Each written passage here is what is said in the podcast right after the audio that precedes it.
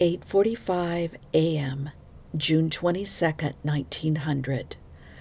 Merchant Street, El Dorado, Kansas.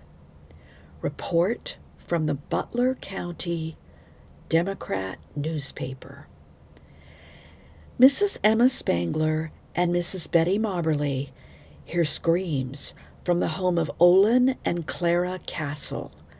They run to the front door of the house, but the screen door is locked. They hear the sounds of a desperate struggle inside.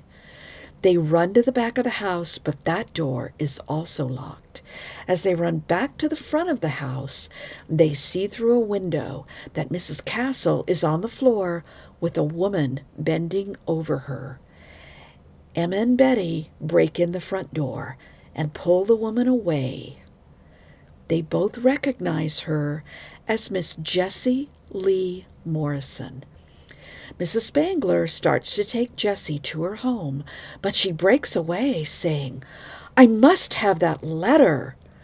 Both Jessie and Mrs. Castle are bleeding profusely, while Betty attends to Clara Castle, who has been slashed badly in the throat. Emma takes Jessie home and calls a doctor. Quote, but a few moments passed until the word was taken downtown all was excitement, and business was practically suspended. Both men and women crowded to the scene. Unquote. Clara cannot speak, but she is conscious. She motions to Betty to bring her something to write with.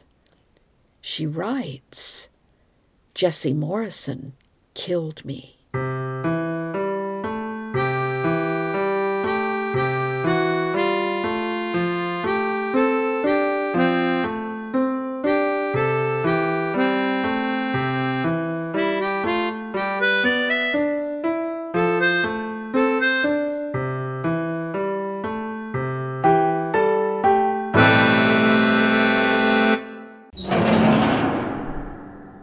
Listeners. Welcome back to Prison City Murders, a true crime podcast from Leavenworth, Kansas. I'm your host, Jana Goodman. Warning this program may contain descriptions of violence which may be disturbing to some listeners. There will be murder. Host may hurt listeners' feelings, give unsolicited advice, and be judgmental. Views and opinions expressed are those of the host and do not reflect the position of pretty much anybody else. Listener discretion and a functioning sense of humor are advised. As we've discussed, Leavenworth, Kansas has the well deserved nickname of Prison City, USA. And no, I do not currently reside in any of our prisons. Also, I am not an expert in forensics or legal matters or psychology. I'm just a true crime fan who researches murders and tries to be accurate so I can share what interests me with you. Opinions on this podcast are not professional ones. Listeners, I found this week's case in a book called Murder and Mayhem in Southeast Kansas by Larry E. Wood. It's one of 13 historical cases in the book, which, by the way, I highly recommend. A very good read for true crime fans and history buffs. I've noticed that I already have a couple of other cases from the book on the list of podcast cases to do in the future. I also dug into the coverage by local newspapers on the case. All the links are in the show notes. Okay, enough talking about other stuff. Let's talk about murder.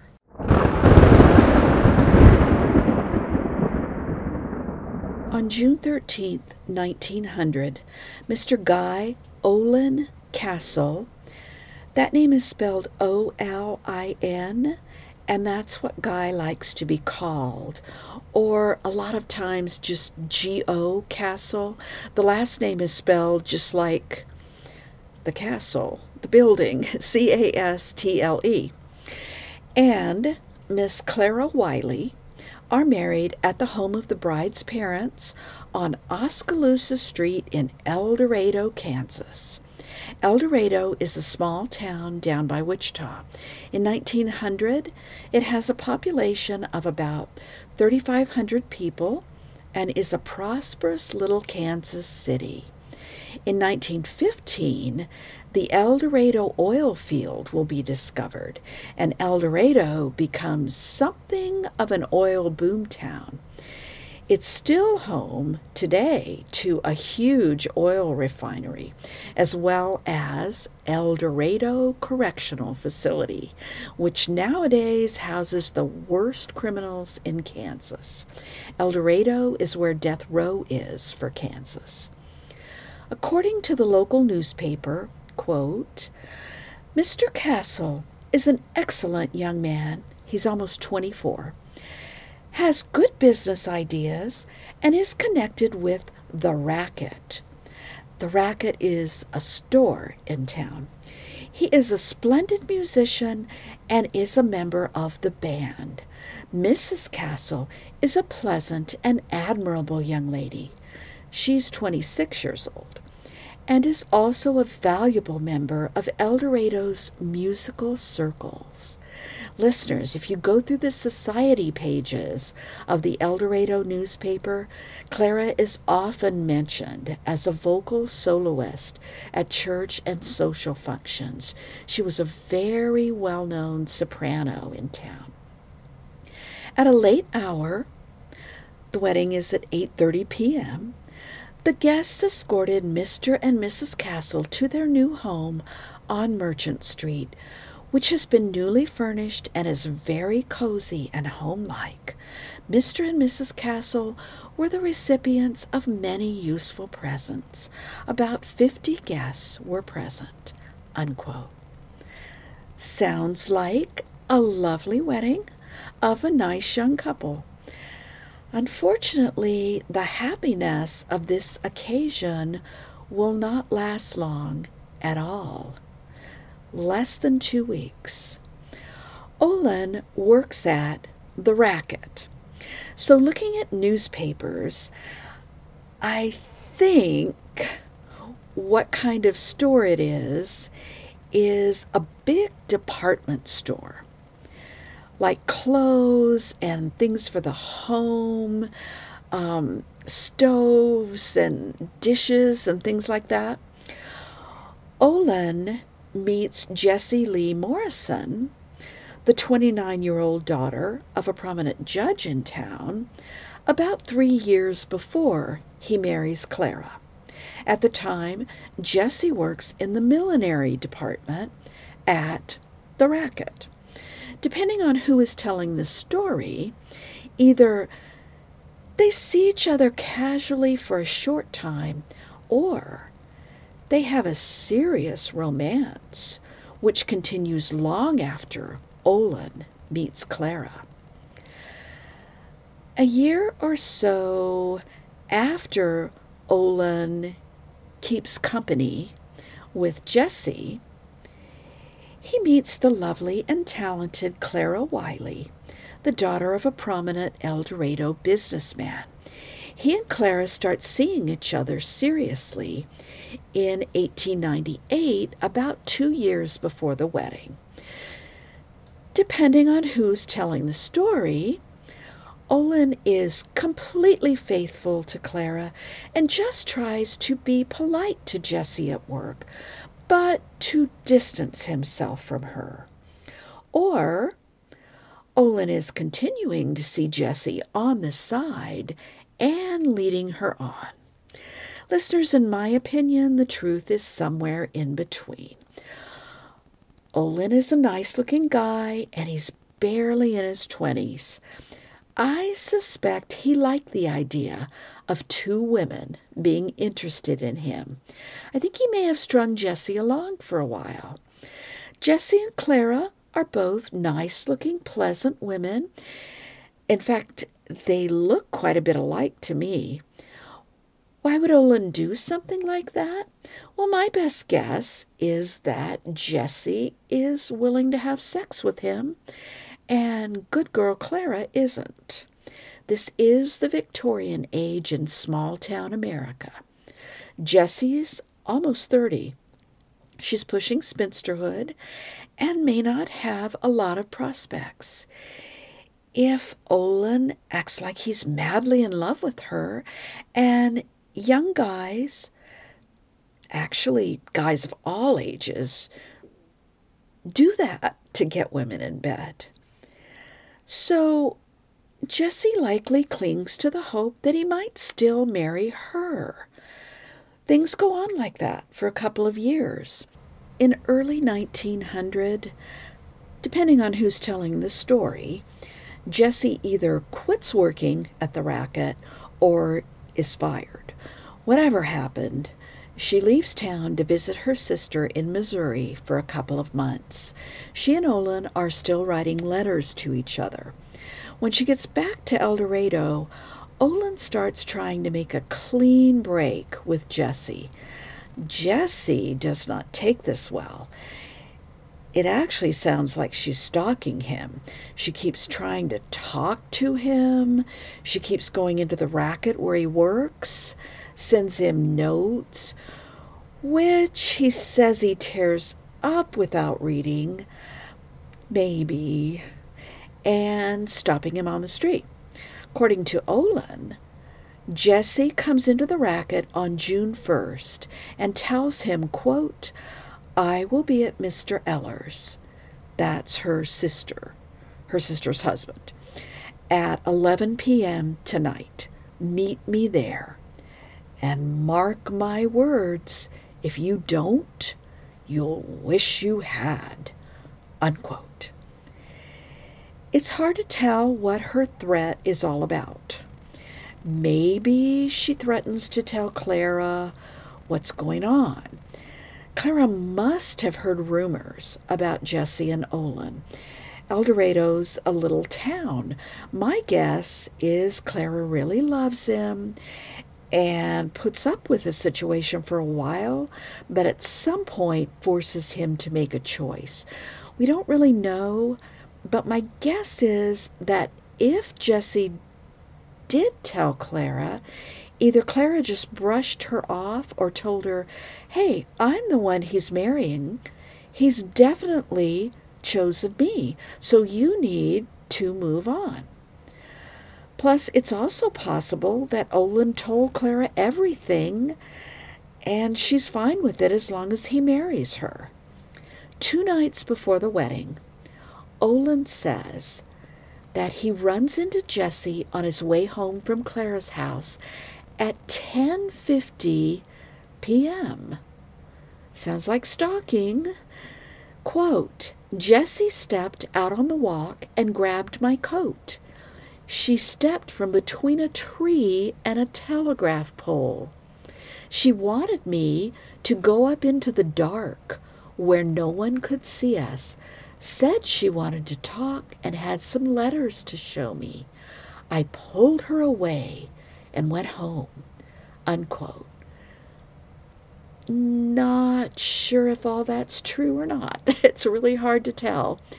Whatever's going on, that early summer in 1900, right before the wedding, Jessie Morrison is not taking it well. She is still obsessed with Olin, even in the days after his marriage. It's not hard to picture her stalking Olin and Clara, spying on them in their house on Merchant Street, and seething with rage.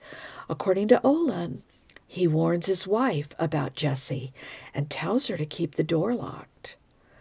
On the morning of June 22nd, 1900, just nine days after Clara and Olin's wedding, Jessie goes to see Clara. To say the least, the meeting does not go well, according to news reports. Doctors Kugler and Mackenzie were summoned and found her frightfully cut. The instrument used was a keen, hollow ground, black handled razor, which lay on the floor. Listeners, picture an old fashioned straight razor that men use for shaving. Several gashes extended across her throat from ear to ear. The windpipe was severed in several places. The esophagus was nearly cut in two. A long, deep gash across the neck lay bare to the bone. In fact, she was nearly beheaded. Besides this, there were deep wounds on breast and arms. The blood was staunched, and she was told she could live but a very short time. She was perfectly conscious and her mind clear. She wrote replies to all questions and signed a statement in which she says that on last Friday, June 22nd, she was sitting in the front room of her home when Miss Morrison came to the front door and made some remark. Mrs. Castle invited her to come in and they would talk it over. She came in. Mrs. Castle sat down on a chair next to the lounge. Miss Morrison seated herself on the lounge and handed Mrs. Castle a letter or paper containing some inscription and told her that there was something she could read if she desired to, and asked her if she wrote it. Mrs. Castle told her she had not. The next thing she knew, Miss Morrison assaulted her with a razor. She first felt the razor on the back of her neck. She screamed and tried to get the razor away from Miss Morrison, she all the time continuing to cut her, and in grabbing at the razor, Mrs. Castle's fingers on the right hand were cut. Miss Morrison threw her down at or near the lounge and commenced to cut her on the throat and neck. She struggled and defended herself as best she could. She kicked Miss Morrison in the stomach and away from her, but at no time was she able to wrest the razor from her assailant. All this time she was screaming in terror. She remembers when Mrs. Spangler and Mrs. Mobberly came into the room. However, at the time or just before the women entered the room, she saw Miss Morrison cut herself with the razor. Jessie, who sustained several cuts, is reported to be recovering nicely. She tells a quite different story. I was returning from Miss Lizzie Davis's, where I had been after a dress pattern. And when passing Mrs. Castle's home, she called me in and said, You have been an enemy of mine for some time. Why is it? I told her I had intended to call on her before she was married and see why she did not speak to me. Clara said that if I had called, she and her mother would have used me roughly. I told Clara I had never harmed her. We had words. She called me a liar. I slapped or pushed her back. She went to the dresser, came back, and struck me with a razor. I threw up my arm and received two gashes on it. I knocked the razor out of her hand and picked it up and cut her several times. Don't know where or how bad. Clara fell. Someone grabbed me, probably Mrs. Spangler, as she took me home. I do not know what became of the razor. Listeners, if you hear barking, it's our dog, fondly known as Cujo. He's been going crazy for about an hour. I think it's coyotes. I can hear them howling outside. We live out in the country. Anyway, I'm tired of starting over on the recording part, so just ignore him. So, as far as what happened on the fateful morning of June 22nd, 1900, on Merchant Street in El Dorado, Kansas, we have two totally different stories. Despite her grave wounds, Clara survives the attack for quite a while. The doctors operate to repair her throat, and there is hope that she will recover. The major problem to surmount is that she can't swallow nourishment. The doctors try to feed her through a feeding tube, but unfortunately, she can't keep anything down. I just can't imagine how much she must have suffered. It's really horrifying. Clara Castle ultimately dies of starvation. Olin remains at her side constantly. She dies on July 10th, 1900, 18 days after the attack. The day before she dies, she tells friends and family goodbye and sends word to Jessie that she forgives her. Jessie is arrested and taken to the Butler County Jail. She has her own cell complete with curtains, a pot bellied stove, a small table with two chairs, and two beds. Her younger brother spends nights with her before he leaves for school in the mornings. Her father, Judge Morgan Morrison, retains a team of four top notch defense attorneys. He has to mortgage the family home to afford this. County Attorney Brumbacher charges Jessie with first degree murder. Jessie's trial begins in November 1900. It's a sensational trial, publicized nationwide. The Kansas City Star sends a reporter and an artist to cover the trial. One of the drawings shows Jessie's jail cell and the scene of the, of the crime. I'll put it on the website. On the 29th of November, the Star publishes an article about Jessie. I found it very interesting because it gives an insight into the attitudes in society at the time about criminals and what they look like and about women. Jessie Morrison is a problem to the criminologists they cannot find in her a characteristic feature of the criminal. There seems to be nothing to give force to the theory that she is a degenerate. An effort has been made to find some peculiar fact of her personal appearance or manner that would give evidence, theoretically, that she was capable of murder. Jessie Morrison is very small and delicately made. Her hands are shapely, her fingers taper toward the ends, and her nails are always well kept. Her teeth are even. Her lips are rather full, but drawn down at the ends. Her chin is firm and her jaws square. Some people have said that her eyes are brown, and others have described them as gray. They are, in reality, a yellowish brown, and their expression is mild. Miss Morrison has rather large, well formed ears, a small nose, and plenty of brown hair. She is a woman who would never attract attention by her appearance. While her face is not beautiful, there is nothing disagreeable about it.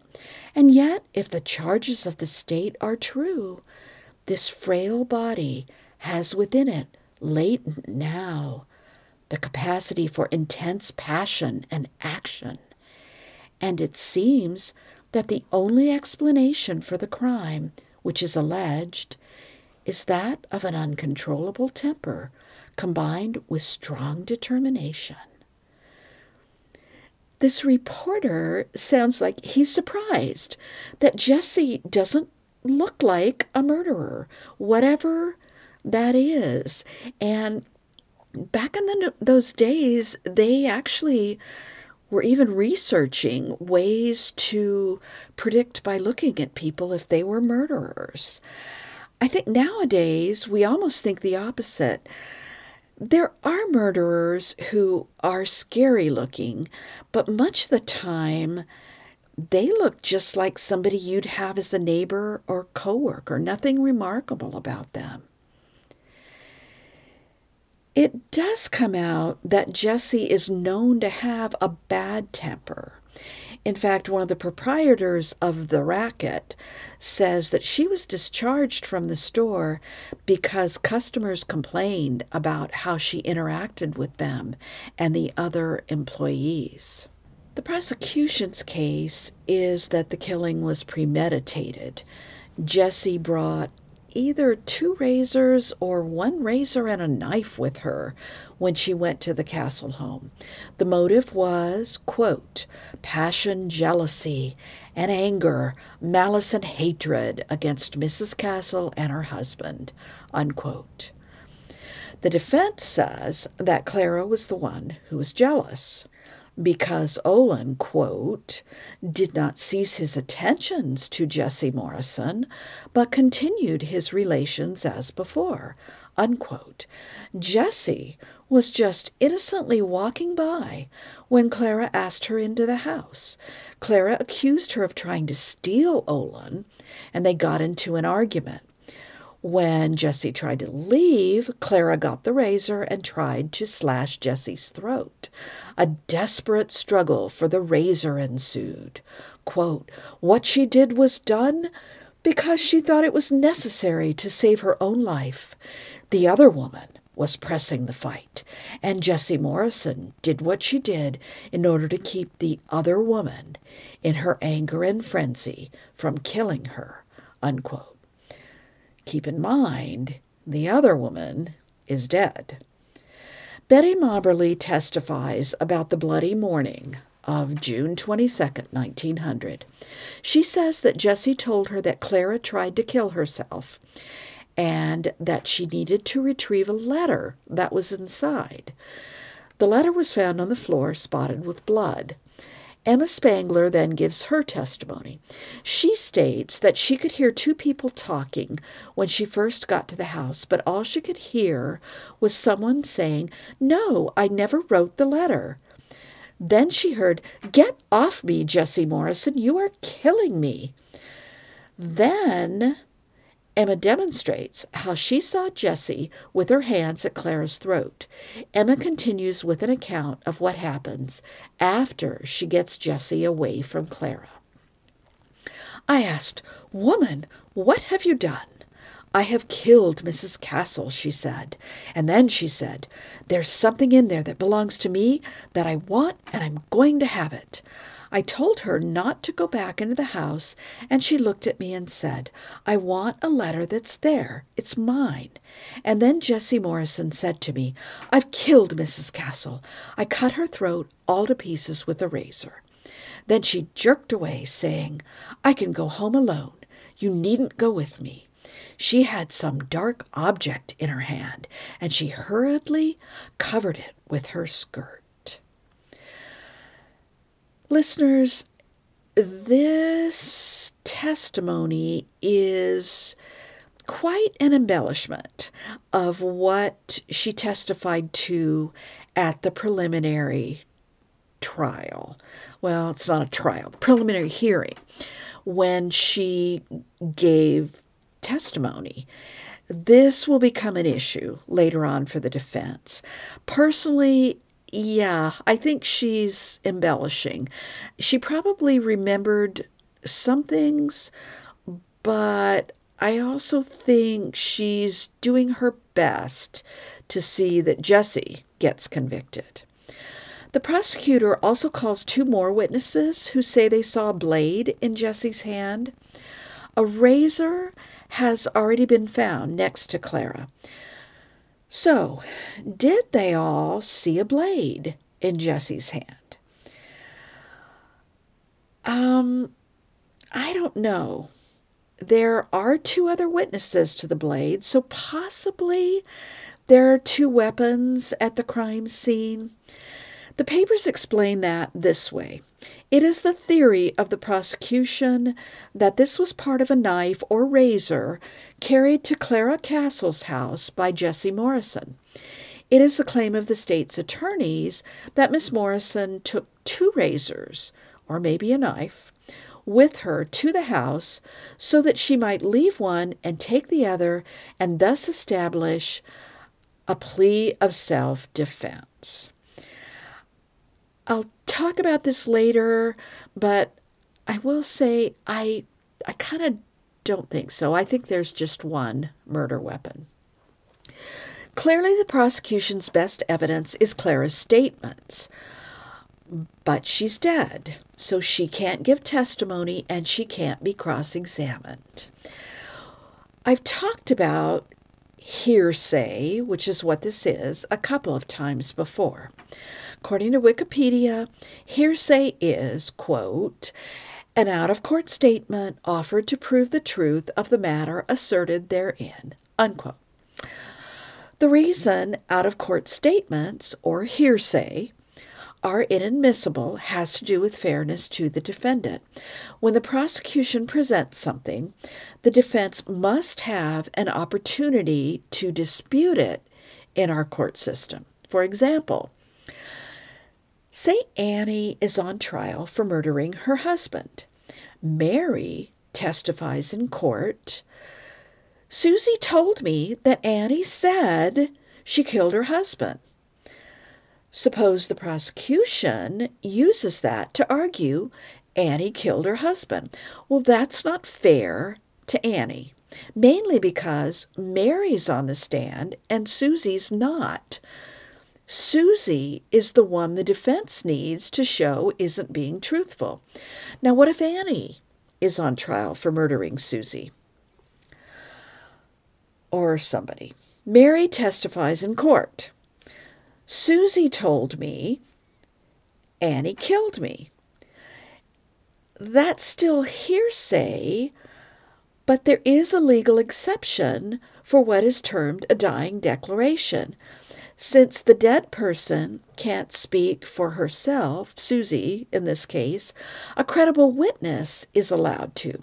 Of course, the defense can argue that the witness didn't hear right or was lying or whatever to dispute what the dead person said, but the testimony is still legally allowed. In reality, dying declarations are very persuasive to juries. It's natural to believe that people don't tell lies on their deathbeds. Now, Clara couldn't speak, but she did write, Jessie killed me, right after the attack when everybody thought she could only live a little while longer. To me, that is clearly a dying declaration. However, the defense argues that she lived 18 more days. So even if she is the one who wrote the note, it wasn't a dying declaration. The final statement from Clara, which is quite detailed, is made on July 4th, almost a week before her death. At the time, does she really believe that she's dying? That's the question. Plus, the statement introduced in court is not written by her, just signed by her. That gives the defense some good points to argue. What happens after the attack is that Clara gets steadily weaker every day, so she writes quite a few things out, but sometimes they're rambling and sometimes they're pretty illegible because of that, the people who are taking care of her decide to clean things up, copy what she's written so that it's clear. There's testimony that the way they do this is to read back to her what they think she's saying and then give her a chance to nod or shake her head with witnesses around to let them know if they need to change anything. The way the process is described, you can tell it was exhausting and painful for her. When they have the final statement, there's testimony that it's read to her and she nodded her head in approval and then signed it. Reading the statement, it's obvious it wasn't physically written by this poor woman who's had her throat cut, is choking on her own blood, and is starving to death. it's too concise and too clear. However, if you believe the witnesses, they did their best to get her actual words and thoughts down on paper. They went over them with her, and she signed the statement. So, can the witnesses be believed? Well, the witnesses are her doctors and her minister, among others. It's not hard for the prosecution to show they are pretty much beyond reproach. However, some of those participating in getting Clara's statements are clearly people like her family and others who believe Jessie is guilty. The defense rightly, I believe, argues that they might have influenced what was in Clara's statement. Another issue is that the actual sheets of paper that Clara wrote herself are not introduced at trial. There's lots of testimony now about razors. Sorry, listeners. Don't you don't need to worry too much. The coy- the coyotes don't get very close to the house, but it just snowed here, and I think everything that's moving out there is really visible to Cujo. So, there's lots of testimony about razors. Olin's razor is found in the dresser next to the bed, in its case with no blood on it. The importance of that is that it shows Clara didn't go get Olin's razor and attack Jesse with it. Somehow there's another razor there. There's also testimony about the murder weapon, which is found beside Clara. It's clearly the same type of razor that is sold at the racket. Olin testifies that two razors went missing from the inventory at the store not long after Jessie returned from visiting her sister. Other employees testify that Jessie would have been familiar with the razors and how they were kept in the store. The implication there is that Jessie certainly had the opportunity to steal the murder weapon. Jessie's defense attorneys have a field day when they question Olin. They want to show that Olin was leading Jessie on and Clara was jealous. Or that Olin is the one who keeps pursuing Jessie in spite of the fact that he's married. In short, that he's a cad. They do a pretty good job of that. Olin doesn't ever admit to an intimate relationship with Jessie. However, there is an impression that Olin was still enjoying the attention he was getting from Jessie, and he may even have liked making Clara jealous. Jessie takes the stand in her own defense and does a good job of sticking to her story. She holds up very well under cross examination. However, part of her story is that Clara attacked her and injured her badly. This allows the prosecution to call the doctor who treated her injuries. He's adamant that her injuries were minor and self inflicted. A number of other witnesses are called to bolster Jessie's story. Olin was the one who didn't want to end their relationship. Clara was the jealous one. Jessie's just innocently walking by the house when Clara gets her to come in the house and attacks her, and so forth and so on. It's not a bad case for the defense. Finally, on December 8th, 1900, both sides rest. Closing arguments are presented the next day. The prosecution begs the jury to deliver justice for Clara. The defense asks the jury to free poor Jessie, who's just a victim of a jealous woman and her faithless husband and the woman's vengeful family and friends. The judge's instructions to the jury are very thorough and very long.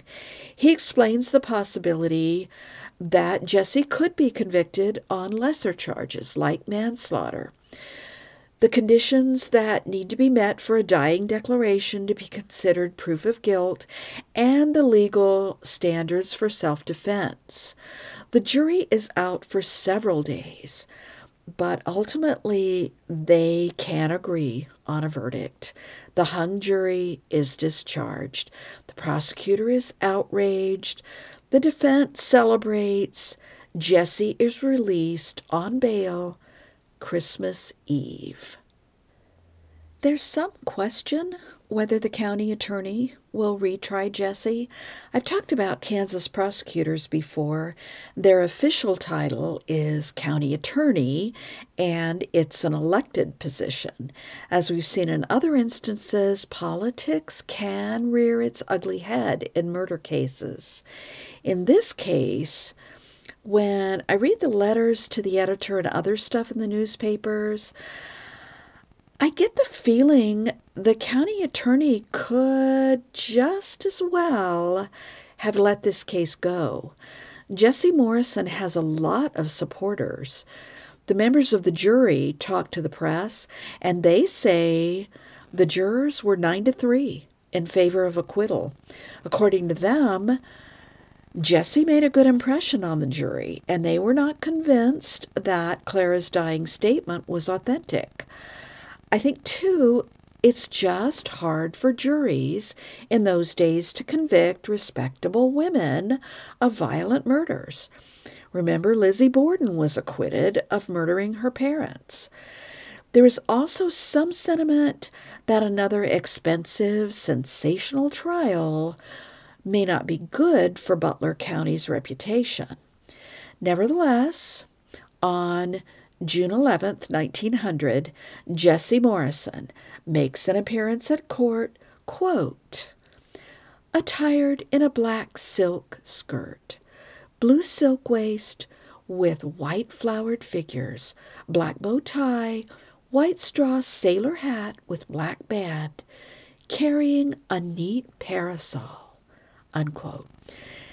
Yes, that's the first paragraph in the news story about Jessie's second trial for the murder of Clara Wiley Castle.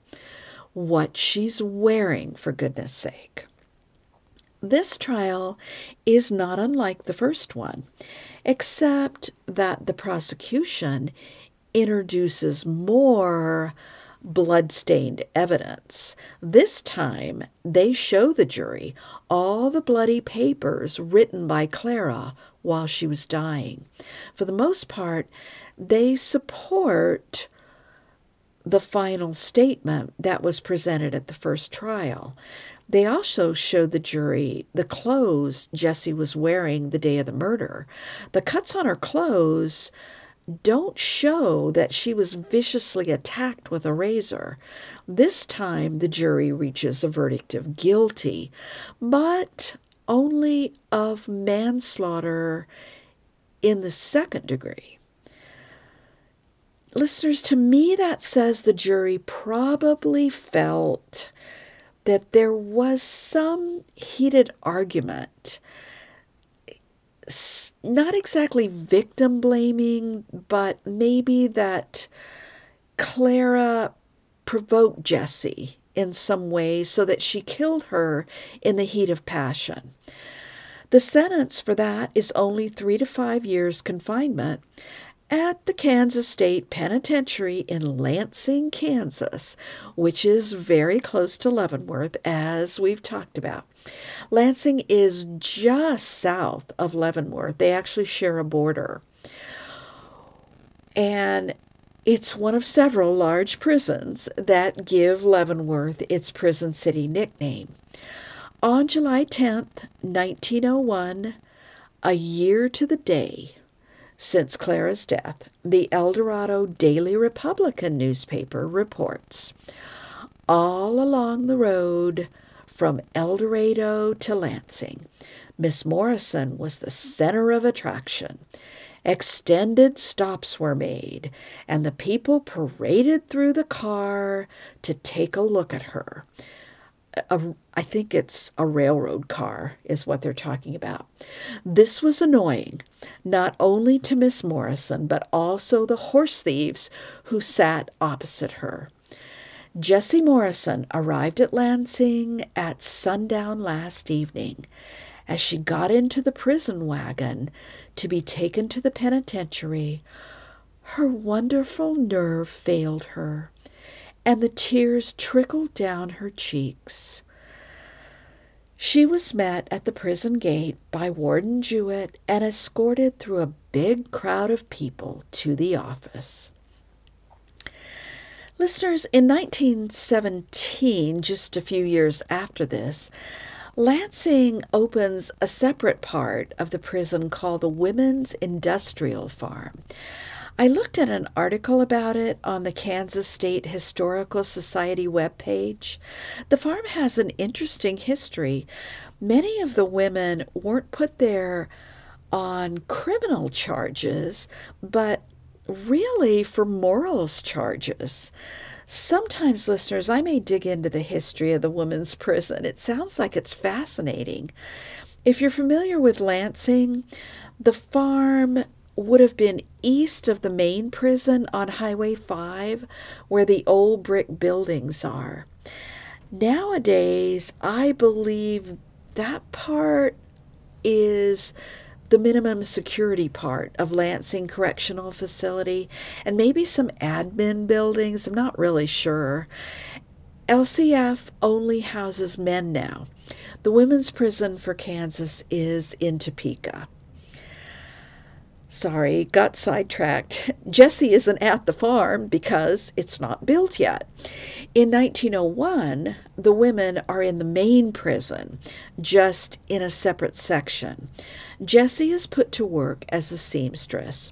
Her defense team appeals her conviction, and Jessie gets a new trial in 1902. However, they probably should have left well enough alone. As it stood in 1901, Jessie would have served her sentence and been free no later than 1904. Unfortunately, by the third trial, the prosecution has honed their case against Jessie. This time, she is convicted of second degree murder. And this judge he sentences Jessie Morrison to 25 years in prison. Truly devastating. It crushes her and her family. Their only recourse is to plead with the Kansas Parole Board and the governor for mercy. She won't get it for several years. In 1910, she is granted parole. In 1913, Kansas Governor Hodges grants her a pardon. Now, pardon doesn't mean that the governor is saying she's innocent of the crime. It's more like he's saying, okay, you were a model prisoner and you've behaved well on parole, so go and try to make something out of your life. By all accounts, Jessie lives the rest of her life quietly with various relatives, as far as I can tell. She nurses her elderly parents and helps out her siblings. Okay, listeners, this is my favorite part wild speculation. Although, in this case, it's hard to go too wild because the killer admits the killing, plus, there are a lot of witnesses, including the victim. But we can still theorize and do some what ifs. The motive is crucial in this case. Clearly, strong emotions are the driving force in what happened. So let's look at our three main players in this drama Clara, Jessie, and in the middle, Olin. A classic love triangle. Looking at the three year history of the relationship, this is what I think is going on. Olin is a bit of a player. Initially, he's a young bachelor dating two women at the same time. A lot of guys dream. I think Jessie's more desperate for a husband than Clara is. She's several years older, very close to spinsterhood. In those days, that's an insecure, humiliating place to be in life. All Jessie's sisters are married with children, even the younger ones. The social expectations for women like Clara and Jessie are that you marry a respectable man and raise respectable children. And certainly, you don't have sex until you get married. Is that what always really happened? Of course not. But this is the ideal in those days, and reputation is extremely important to women like Jessie and Clara. I think Jessie, shall we say, succumbed to passion, and Clara didn't. And Jessie wouldn't be the first good woman to use sex to try to keep her man, nor would Olin be the first man to lead a woman on for the sake of sex. At the trial, much is made of the many buggy rides that Olin and Jessie took right up until the spring before the murder. Listeners, I think this is 1900 code for saying the couple often sneaked off for, shall we say, lovers' trysts. Jessie refuses to see it, but Olin makes his choice early on. He gets engaged to Clara. Jessie should have moved on at that point, but she didn't. So that's why we have a murder. And she gradually goes all fatal attraction on Olin. I don't believe Clara is blind to what's going on. El Dorado's a small town. I think she knows about the buggy rides. There's lots of talk about how Clara and her family are snubbing Jessie and Jessie's family.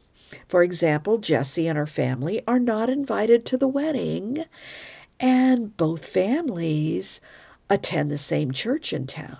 So, major snub there. I think Clara does know what's going on, but she's willing to accept Olin's lies and excuses, maybe a little bit of denial there, for a while. As the wedding gets closer, she puts more pressure on Olin to really make the break with Jessie. And I think at some point, Olin really is trying to do that. But by then, Jessie is obsessed with him. He probably weakens sometimes and gives her hope, too. This is very dangerous with an unstable woman like Jessie involved. The wedding and every day seeing her rival happily ensconced in the cozy little Castle's love nest on Merchant Street, I think that just drives Jessie over the edge. I'm speculating, of course, but I see jealousy, humiliation, insecurity, denial, revenge, and hatred. Jessie is really a cauldron of all these different emotions. Something is going to give. Still, there are two sides to the story about the killing self defense and premeditated murder. Jessie's side of the story. She's just walking by the Castle's house and Clara accosts her. I could buy that. Clara communicates with people for over two weeks and gives some details of what happens. One thing she mentions is she was doing her chores that morning after Olin left for work, like shaking out her rugs in the front yard. Now, Clara's won, so to speak, but I'm sure she wishes Jessie would just leave town and quit trying to come between Clara and her husband, which I think Jessie is still trying to do. You know, denial, denial, denial. It's possible Jessie decided to confront Jessie once and for all there in the little parlor on Merchant Street. All kinds of hateful things get said. Clara loses it. It's a tiny house. The bedroom dresser would be right there. Maybe Olin didn't put his razor away, so Clara grabs it and flies at Jessie in a rage. That would be terrifying for Jessie. She screams and gets cut, but manages to get the razor away from Clara. So she runs out of the house screaming in terror. Wait, no, that's not what happened. Jessie jumps on Clara and practically decapitates her.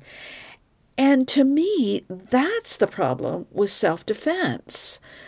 Jessie only has a few cuts, and her doctor vehemently testifies that the cuts looked like they were self inflicted.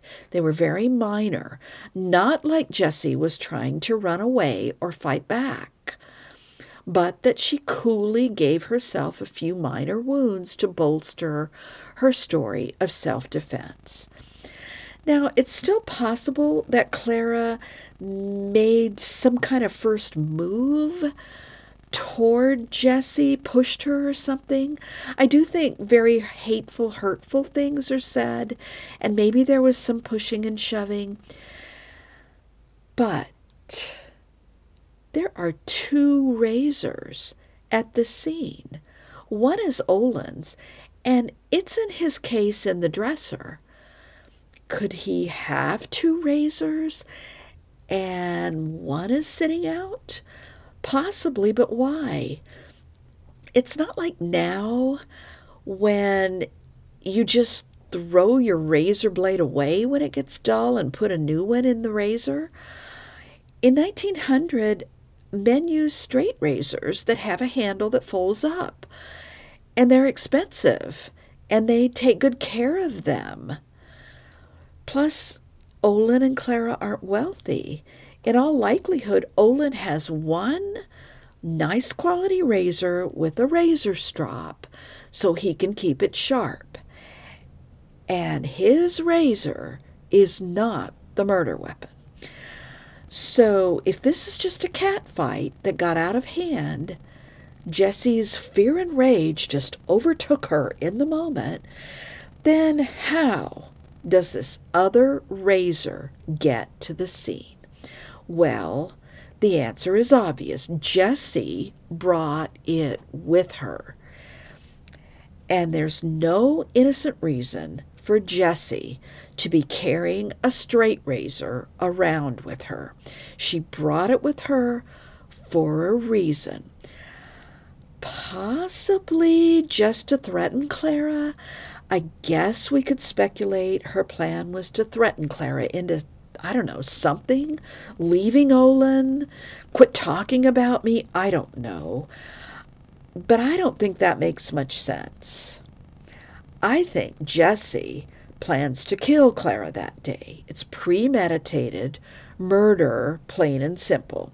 Now, considering what happens, it may not be a very well planned murder, more like pure jealousy with no thought to the consequences.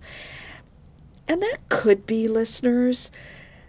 Jessie just couldn't take it anymore. She grabs a razor, her father's maybe, rushes over to the Castle house, pushes her way in, and brutally kills her rival because she just can't control herself. This is plausible. I do think Jessie's mentally ill, not to the point of criminally insane. She forms the intent to murder and knows what she's doing, but I do think she needs some serious psychological help. In my opinion, the result of her third trial, when she's convicted of second degree murder, shows that's what the jury and the judge think is going on. However, listeners, I have my own theory. And it's first degree murder. It's not rock solid, just what I think. It's hard to reconstruct exactly what happened that morning from all the conflicting accounts and incomplete stories and stories that really just don't make much sense. The medical testimony is pretty consistent, though, and detailed. So I think to me, from that, it's very clear that Jessie determinedly attacked Clara, meaning to cut her throat, maybe even decapitate her. Clara says she invited Jessie in because Jessie wanted to talk about a letter. Okay, there's a lot of talk about this letter. After the attack, Jessie makes a big deal out of wanting to go back in and get it. The prosecution theory is that the letter is to get Jessie into the house as well as distract Clara so she can attack. It turns out the letter is just some innocuous letter from Jessie's sister. So the two sit down in the parlor and somehow the attack begins. Whatever happens, I believe Jessie's plan to kill Clara with the razor. The screen door's locked, so either Clara locks it, not sure why she would do that, or more likely, Jessie acts like she's leaving and locks the screen door right before the attack, or she locks it as she's walking into the house behind Clara. That's what I actually think happened. Not sure how important that is. The screen door is definitely locked. Whatever happened when she attacked, it wasn't what Jessie expected. In the movies, it seems like the killer always comes up behind the victim, pulls the head back, and pulls the knife hard across the throat. Listeners, I didn't want to Google how to cut somebody's throat for fear of what I might find. So I have no idea if this is real- realistic or not. But I think Clara just sees a couple of swift slashes across Clara's throat, and it's all over. No screaming, no struggling, no pesky neighbor women. But unfortunately for Jessie's plan, Clara's not fatally wounded at first. Once the victim's down, though, Jessie's relentless and inflicts the ultimately fatal wound to Clara's windpipe. I think she's in a frenzy by that time and trying to cut Clara's head off. It's remarkable she didn't get a major blood vessel. If she does that, Clara will bleed out rapidly. Of course, there is screaming and fighting and murder, interrupted by Emma and Betty. Jessie claims self defense. Now, it's possible that was her plan all along to claim self defense, but I think that was improvising. No way Jessie thinks Clara will be alive to say what happened, or that Jessie thinks she'll get caught. In my opinion, wild speculation, if you will, Jessie's plan is supposed to go something like this. She steals a razor that's like Olin's from the racket. She waits for Olin to leave for work the fatal morning. She quietly kills Clara with the stolen razor. Then she takes Olin's razor with her, goes about her business, and waits for the body to be discovered. Most likely, Olin will be the one to find the body. In this scenario, who is the most likely to be blamed? The spouse, of course, especially one as faithless as Olin has been. Look at what happened. Many people thought Olin was still carrying on with Jessie even after he married Clara. It's possible even Clara thought that.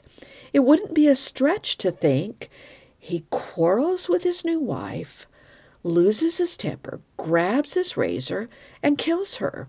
It would be a stretch to accuse respectable Miss Jessie Lee Morrison, daughter of Judge Morrison, of a brutal murder like this with a men's razor of all things. Even during the trial, this was a hard sell. So, what if someone sees her going into the house? She just says, We exchanged a few pleasantries between neighbors. Clara was fine when I left, although she did mention she had an argument with her husband. That's not a bad plan. When things go wrong, Jessie does a pretty good job of thinking on her feet. With Emma and Betty about to break in, she knows she's caught, so she comes up with the self defense claim and even has the presence of mind to give herself a few cuts to lend credence to her story. She's standing up when they get there, I think, she was trying to go get Olin's razor.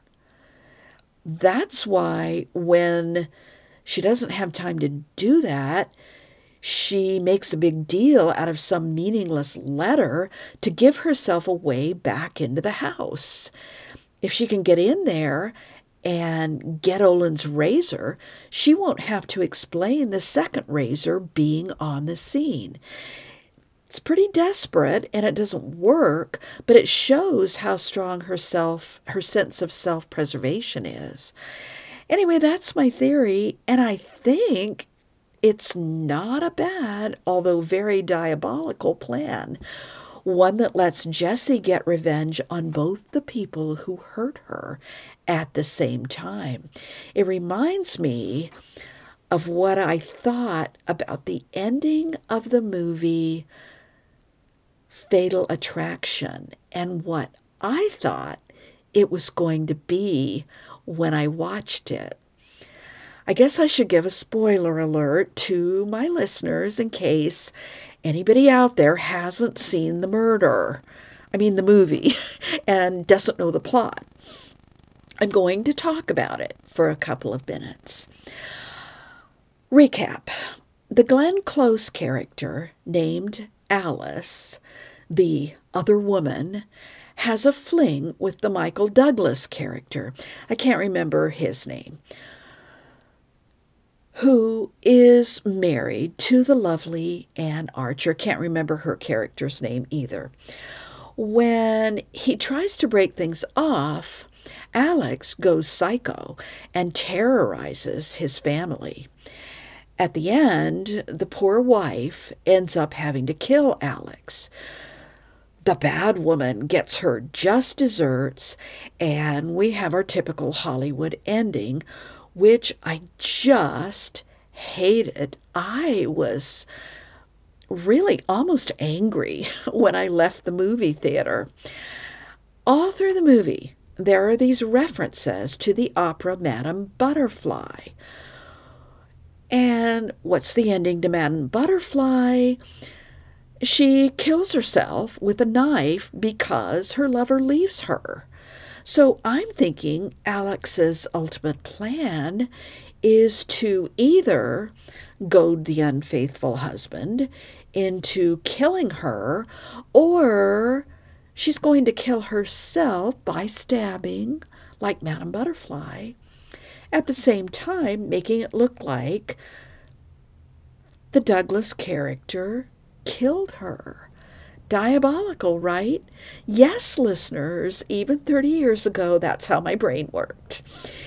In one part of the movie, Alex gets him over to her apartment and gets his fingerprints on a knife, which she carefully saves. So after that scene, I'm just sure how it's going to end, and I'm kind of looking forward to it. Apparently, this is close to the original ending for the movie, which audiences didn't like. So they changed it. The husband gets arrested for Alex's murder in the original ending. Now, if I'd been the director, fade to black with Douglas in the back of a police car driving away. Of course, even the original ending gets ruined by Hollywood. They have the wife, I don't know, finding a tape or something that proves his innocence. If you're interested, I think I've heard the alternate ending is on YouTube. So, for whatever it's worth, back from my sidetrack, I think this murder was a carefully premeditated murder that Jessie almost got away with. She did have to spend quite a few years in prison. Honestly, more years than a lot of murderers serve today. But she didn't hang. And I think a better investigation and better prosecution at trial might have gotten her the death penalty. Did she deserve it? You guys know how judgmental I am, especially about murder. And in this case, I think so. It keeps getting forgotten that Clara suffered an agonizing, prolonged death that she in no way deserved. If I were governor of Kansas, I wouldn't have pardoned her. However, I guess I could see a little justification for mercy. But you'd have to convince me that Jessie was in such a bad place mentally that she could only see one way to resolve her issues. Even then, I don't know. If it were up to me, she would have died in prison.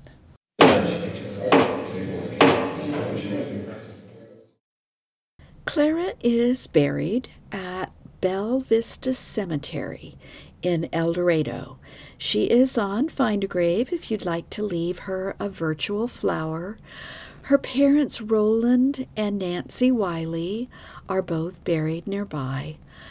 Olin remarries in 1903 out in California to Lillian de Talent. That's my best French accent. I didn't do a whole genealogy search on them, but it looks like they're in California for a long time. Let's hope they live long, happy lives. I do know that Guy lived a long life, at least. He doesn't die until 1973 at the age of 96, and he's buried in Illinois. His grave is also posted on www.findagrave.com. I don't know for sure what happened to Jessie.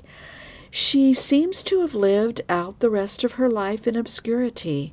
The last record I could find on her is the 1930 census. She's out in California living with one of her sisters. Her occupation is listed as maid. Interesting that she doesn't live all that far from where Olin is in California. They're both in Los Angeles. I did find a marriage record for uh, a Jessie Lee Morrison in Braxton County, West Virginia, where her family hails from. But there are a lot of Morrisons in that area and several Jessie Lee Morrisons. So I'm not sure if that's her or a relative. The groom is named Chilton Summers, and there are a lot of those too in that part of the country. If any listeners are in West Virginia, you might want to see if you can find anything out. Chasing down what happened to Jessie Morrison, convicted murderer, is now on my list of Things to do when I have time. It's a very long list. So I'd love to know if you find out anything. For now, I'm just going to imagine that she spent all her time helping others and trying to redeem herself until the day she died. Listeners, for this case, I used articles from the historical newspapers, the El Dorado Daily Republican, and the Butler County Democrat. Several little newspapers merged over the years in this area, so nowadays there's just one. If you're in El Dorado, Kansas, your newspaper is the Butler County Times Gazette. And of course, I Googled and wikied and went through genealogy sites, mainly Ancestry.com. I also mentioned the book Murder and Mayhem in Southeast Kansas. That's written by Larry E. Wood and it's available on Amazon. I put all the links in the show notes. Okay, I'd appreciate it if you would subscribe to Prison City Murders and tell your friends. If you could leave a five star review wherever you listen to podcasts, that would be awesome. I, as I've said, I don't really want any constructive criticism. It's my podcast. I'll do it the way I want to. And my family and friends do a very good job of criticizing just about everything I do. They're also very judgmental. You can comment on the cases on the podcast website, prisoncitymurders.blubrry.net. If you hate putting your thoughts out there on the internet, I get it. Uh, there Cujo goes again. Um, I, I understand that sometimes people are mean online, but I do monitor the website, so I will take anything mean off of there. You can also email me at prisoncitymurders at gmail.com. Thank you so much for listening, and until next time, please don't murder anybody. I don't think you can listen to podcasts behind bars.